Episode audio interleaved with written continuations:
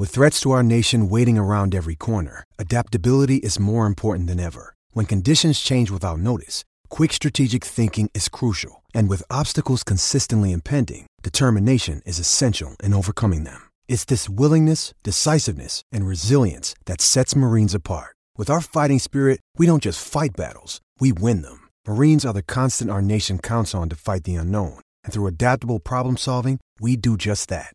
Learn more at marines.com.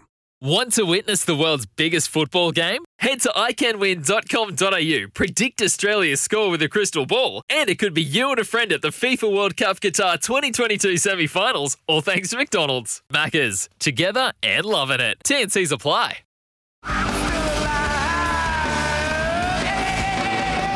Finch on strike and whacks it over the top. They're getting back. They're not going to catch it. And Australia is alive. Their defence is alive. Aaron Finch was rock solid. Marcus Stoinis was bloody brilliant. It happened last night at Perth Stadium. I don't know if Finchie was rock solid. he stayed in, but he wasn't rock solid. He was anything but. Carved up. Yeah, but he uh, he got Split in two a couple of times. Well, that was Bill Kumar. Was uh, sorry, uh, not Kumar. Uh, a couple in the middle of the bat, but he, he was the most frustrated I think I've seen a batsman. yeah, exactly right. He, he, um, he, look, I don't. As I said, he needed to stay in. It Yeah, didn't matter yeah, yeah. how. Yeah, no doubt about that. He needed to stay in. Trent Copeland is a part of the SEN uh, commentary team, of course, and you'll hear him in action uh, today. Of course, he would be tired because he may have stayed up to all hours over there on the East Coast. Of course, he'll be a part of the commentary team. Well, today we've got two games on SEN cricket and on the SEN network England versus Ireland and Afghanistan versus New Zealand. TC, appreciate your time. Did you stay up and watch it? Oh, I stayed up and watched a bit of it. Geez, what a great call that was. I wonder who was looking after the game last night. Dave, be careful. be careful where you go. Uh, you, do, you, do, you, do you reckon Gerard Whateley, and you sit alongside Gerard Yeah. Whateley, do you reckon Gerard would go with this little one after Maxi hit a six last night? Have a listen. Whackety whack whack. Yeah. I think he's more the classical, uh, methodical voice of cricket. Maybe so. not quite as energy energy filled as you, but uh, oh, I absolutely loved it. And hey, what about the show the boys put on with the bat last night? Yeah, very much so. And, and that man Stoinis was simply amazing.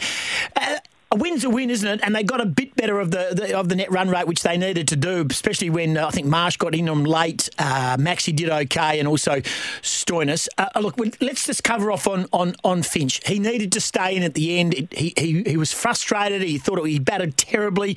I think it was his lowest strike rate when he uh, scored over 15 runs. There were so many things about the innings, but he stayed in, and they needed him to stay in. Yeah, and I think it, it goes without saying that Australia and you know the boys around him will have wanted him to get a not out, to get us over the line, but also just to figure things out on the go, so that come the business end of the tournament, he's flying, and he and Davey Warner at the top of the order are going together, and that's what helped us win that tournament last year. So. Look, I, I could not agree more. I actually couldn't care less about the scorecard, what it reads, what the strike rate was. Finchy got us home. He was not out.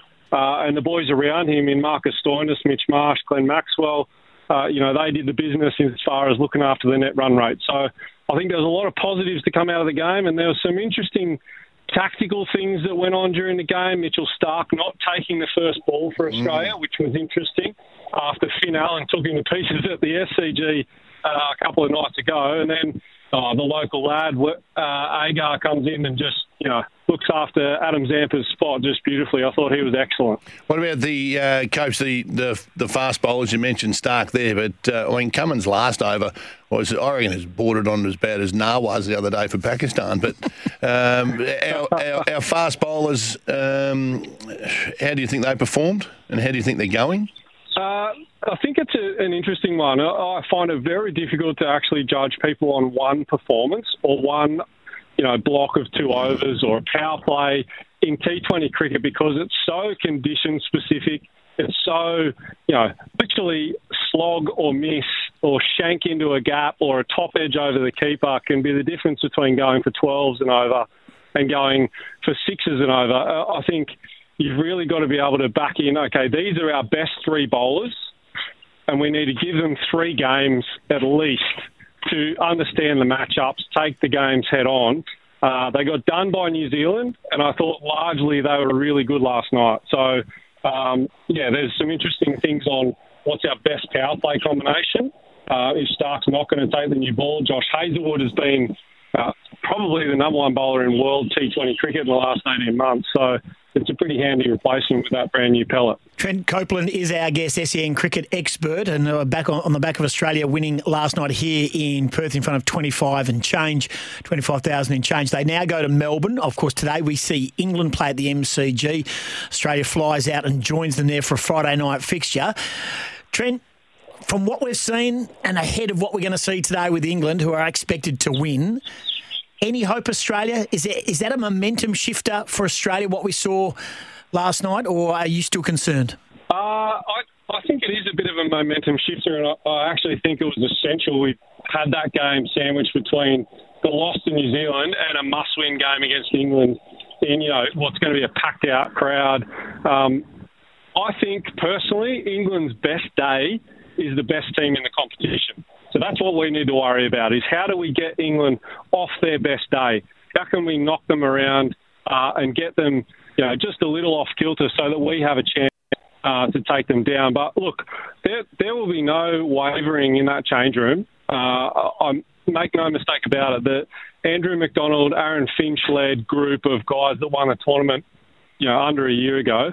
Just because you lose one game at the start of the tournament doesn't take away from the fact that we're a bloody good team. So I'm backing the boys in, and I think if they aim up on Friday uh, and get over the line against England, it could actually springboard them into a pretty you know, phenomenal run into the finals. You see any changes, Copes, for the England game? Obviously, we're all uh, pushing Cam Green. We want to see him have a crack. They didn't make any changes after a horrible loss to New Zealand. It is horses for courses T20. Do you see any mix up in our lineup? Oh, look, I, I thought if there was going to be any changes in the tournament, it may well have been uh, in this game last night. So, you know, after that loss, was the team balanced right? Did we go David instead of Smith, for example? Is that the right call? Because someone like Smith, when we're three for not many against New Zealand, you know, if you to dial up anyone in world cricket to get us through that situation, it's probably Steve Smith. So I thought they might have changed that last night, but if they haven't, I think they'll back in this team. The only change I would see would be Zampa coming back into the lineup um, at some stage. I don't, I don't actually know the rules around when he's allowed to return.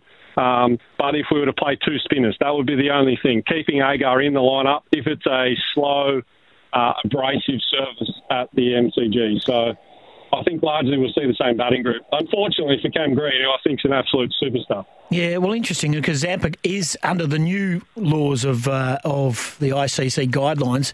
He can still play, so he can still play. It depends how how crooked he is in I regards to symptom related, isn't it? Yeah, yeah. absolutely. So, uh, and someone said he's, he's got some weird, he's got some weird strain of it. Of course, it could only be Adam Zampa who has a weird strain. Came out of that weird coffee machine and that weird kit that he floats exactly around. Exactly right. Uh, big Zorb. I love him. Uh, you mentioned Steve Smith just before Copes. I've got to say, it did feel weird with his history. It did feel weird and looked strange to see him running out and cleaning the boots of the players that are out there on the uh, out there on the pitch batting. It just seemed like that's a big fall.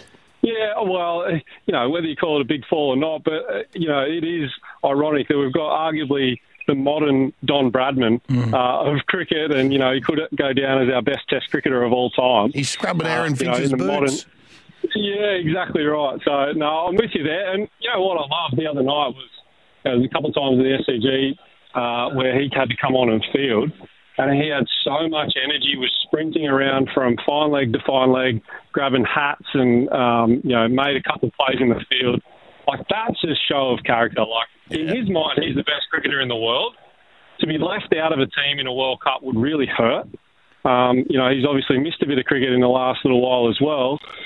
That attitude and that character, I think, you know, and I'm sure the rest of the guys would be the same given the same scenario. But that that speaks volumes about him and, and where he's at with his cricket. That he, you know, he is out there scrubbing shoes and uh, getting around for the boys. So Yeah, good point. I'm sure if given the opportunity, um, he'll come in and he'll score runs and help Australia win for sure. Nice work. Appreciate your time, mate. All the very best for the rest of the World Cup, the T20 World Cup. You hear it all on SEN, and you are one of the uh, the expert commentators for SEN over this tournament. Thanks for joining us today. Enjoy your day.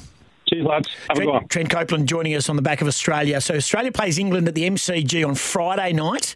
Then they play Ireland and then they play Afghanistan. They've just got to beat England. They have to beat England. If they don't beat England, yeah, it's going to be tough. They're going to have to be at their very, very best. Hey, plenty of people now want to go to the Perth Wildcats, so we'll organise those tickets. So for those who are texting, uh, we've just got to work out exactly who wants to go and who can go, and we might even get some tickets for the next home game as well. Let's get a breakaway and come back. Simon Miller is the mayor of racing of WA, of course, and uh, fresh from winning the Belgravia last weekend with Amelia's Jewel. But let's get a breakaway. He's going to join us next. He's got a couple of runners today at Ascot. He's got runners tomorrow at Northam. And how is Amelia's Jewel going after her scintillating performance on the weekend? It's a quarter past seven. This is Scotty and Goss.